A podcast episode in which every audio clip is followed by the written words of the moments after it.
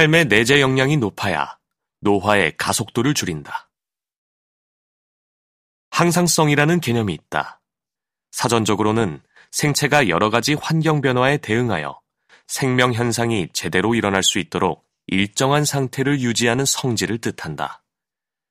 항상성을 유지하지 못하면 생존하기 어렵다. 항상성 제어 체계 덕분에 우리 몸에서는 생존하는 데 필요한 매우 다양한 변수가 아주 좁은 오차 범위 내에서 최적의 상태로 유지되고 있다. 항상성과 관련된 변수로는 들어오고 나가는 에너지의 차이, 수분의 섭취와 배설, 심장의 출력 조절, 체온, 전해질, 혈당과 포도당 합성, 장운동의 속도, 운동 기능을 유지하기 위한 신경 전달 물질의 균형, 수면 패턴 등 의학적으로 측정하고 관리할 수 있는 것만 하더라도 수백 가지가 될 것이다. 분자 생물학적 스케일에서 관찰할 수 있는 변수도 무궁무진하다. 생명체는 지구의 자연 환경에서 생존할 수 있도록 수많은 변수를 알아서 조절하는 시스템을 유전자로 물려받아 생명을 유지하는 셈이다. 체내에 있는 작은 기관 하나만 고장이 나도 예를 들어 체내 수분 함량의 균형을 조절하는 아주 작은 뇌 하수체의 뒷부분이 고장나면 치료를 받지 않으면 며칠 만에 사망에 이를 수 있다. 놀랍게도 어떤 질병에 걸리기 전에는 대부분의 사람이 이런 변수가 존재하고 있는지조차 의식하지 못한다. 벽에 스위치를 누르면 방에 불이 켜지고 수도꼭지를 돌리면 물이 나오며 시간표에 따라 지하철이 운행된다는 사실을 대부분의 사람이 인식하지 못하고 있는 것과 마찬가지다.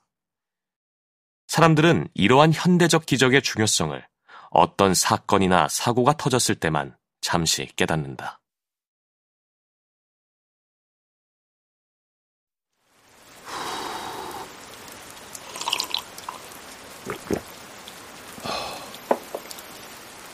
KBS 오디오북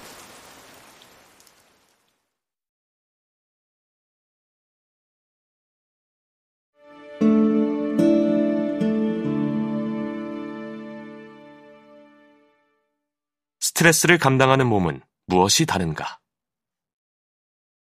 항상성을 뜻하는 영어 단어 호미오스테이시스에는 상태를 의미하는 스타시스라는 어미가 붙는데 이 어미는 정지, 안정 상태를 뜻한다. 이 때문에 항상성 개념은 다소 정적으로 들린다. 하지만 여러 가지 변수들이 작용하더라도 겉으로 보기에 일정한 상태가 유지되는 것은 다양한 방향에서 주어지는 힘이 시시각각 변하면서도 균형을 만들어내기 때문이다. 어느 한 시점의 환율이 글로벌 시장의 흐름, 국내의 장기적 인구구조 변화, 거시경제 변화를 고려한 미래의 투기적 수요 등 온갖 사회 경제적 요인이 만들어낸 힘의 균형인 것과 마찬가지다. 이런 의미에서 역동성을 강조한 동적 항상성, 호미오 다이내믹스라는 용어를 사용하기도 한다. 스트레스가 동일하더라도 해당 시스템의 상태에 따라 항상성을 유지하기 위해 필요한 노력의 정도가 크게 달라질 수도 있다. 이런 개념을 안전 마진으로 설명한다. 그림 6과 같은 분화구 모형을 통해 이해해보자. 그림 6과 같은 특성은 생체의 항상성뿐만 아니라 금융시장, 기후변화, 교통정체 등 복잡 적응계의 양상을 띠는 많은 시스템에서 관찰된다. 그림에서 알로스타틱 부하, allostatic load는 생체가 스트레스에 대응하기 위해 들이는 노력의 총합을 의미한다. 항상성이라는 단어의 앞부분인 homeo가 같음을 뜻한다면 그것을 다름을 뜻하는 allo로 바꾼 용어다. 변화에 대응하는 것이다. 그림 6에서 오른쪽으로 밀어내는 힘의 화살표 길이가 같은 것은 주어지는 스트레스의 크기는 같다는 뜻이다. 그러나 알로스타틱 부하의 정도가 다르므로 공을 가운데로 끌고 가서 항상성을 회복시키기 위해 B에서는 A에 비해 더욱 큰 힘이 들게 된다. 흥미롭게도 생체라는 복잡 적응계에서는 안전마진을 내재 역량으로 설명할 수 있다. 의자에 똑바로 앉아 있으려면 50 정도의 자세 유지 근력이 필요하다고 가정하자. 평소 근력이 51밖에 되지 않는다면 안전마진 1. 며칠만 침대에 누워 있어도 근력이 떨어져서 의자에 앉아있기가 어려울 것이다. 평소 의자에 똑바로 앉아있을 때 사용하던 자세 유지 근력이 49로 떨어지면 이때부터는 자연스러운 근력의 유지보수 활동이 소실된다. 이 때문에 의자에 앉을 수조차 없어 기능 회복을 위해 재활이 필요하며 거기에는 아주 많은 노력을 들여야 한다. 이런 경우를 낮은 내재 역량 상태라고 할 수 있다. 반면에 평소 근력이 90이라면 안전마진 40, 병치레 하느라 근력이 80이 되더라도 의자에 앉지 못할 정도가 되지는 않는다. 또한 원래 생활 습관과 운동 습관을 유지하면 머지않아 근력을 원래대로 회복할 수 있다. 체중도 마찬가지다. 사람은 성능이 좋은 에너지 균형 제어 장치를 가지고 태어난다. 하루에 2000kcal를 먹는 경우 1년치 섭취 열량은 73만 kcal다.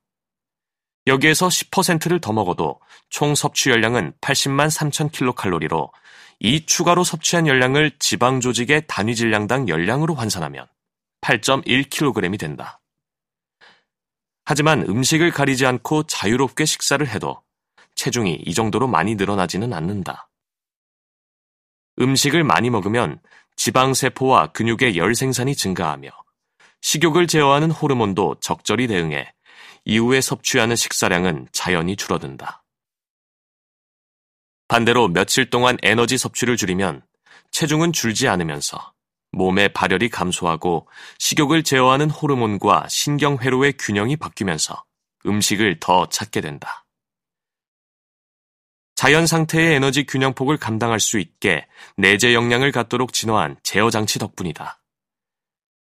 자연 상태에는 초가공식품이나 정제 곡물, 단순 당이 없으므로 유전적으로 대사 균형 조절에 큰 문제가 없다면 평균적인 성인은 어느 정도의 체중을 유지한다. 하지만 지금처럼 자연적으로는 존재하지 않는 강력한 당 부하의 폭탄을 외부에서 계속 투하하면서 신체 활동도 하지 않으면 과잉 에너지를 태우는 발열 기전이나 높은 혈당을 저장하는 인슐린 신호 체계가 고장난다. 그 결과 에너지 균형을 유지하는 내재 역량이 감소하면서 그린 6-B와 같은 상태가 된다. 의학적으로는 이 상태를 보상 기능 상실이라고 한다.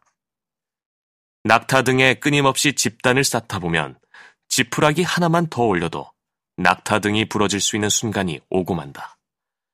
과잉 에너지 섭취가 안전 마진을 넘기면 어느 순간부터는 식욕이 조절되지 않고 발열 기전 역시 작동하지 않아 체중이 급격히 불어난다. 이런 내재 역량의 개념은 일찍이 정신의학 분야에서 회복 탄력성이라는 이름으로 제시되었다.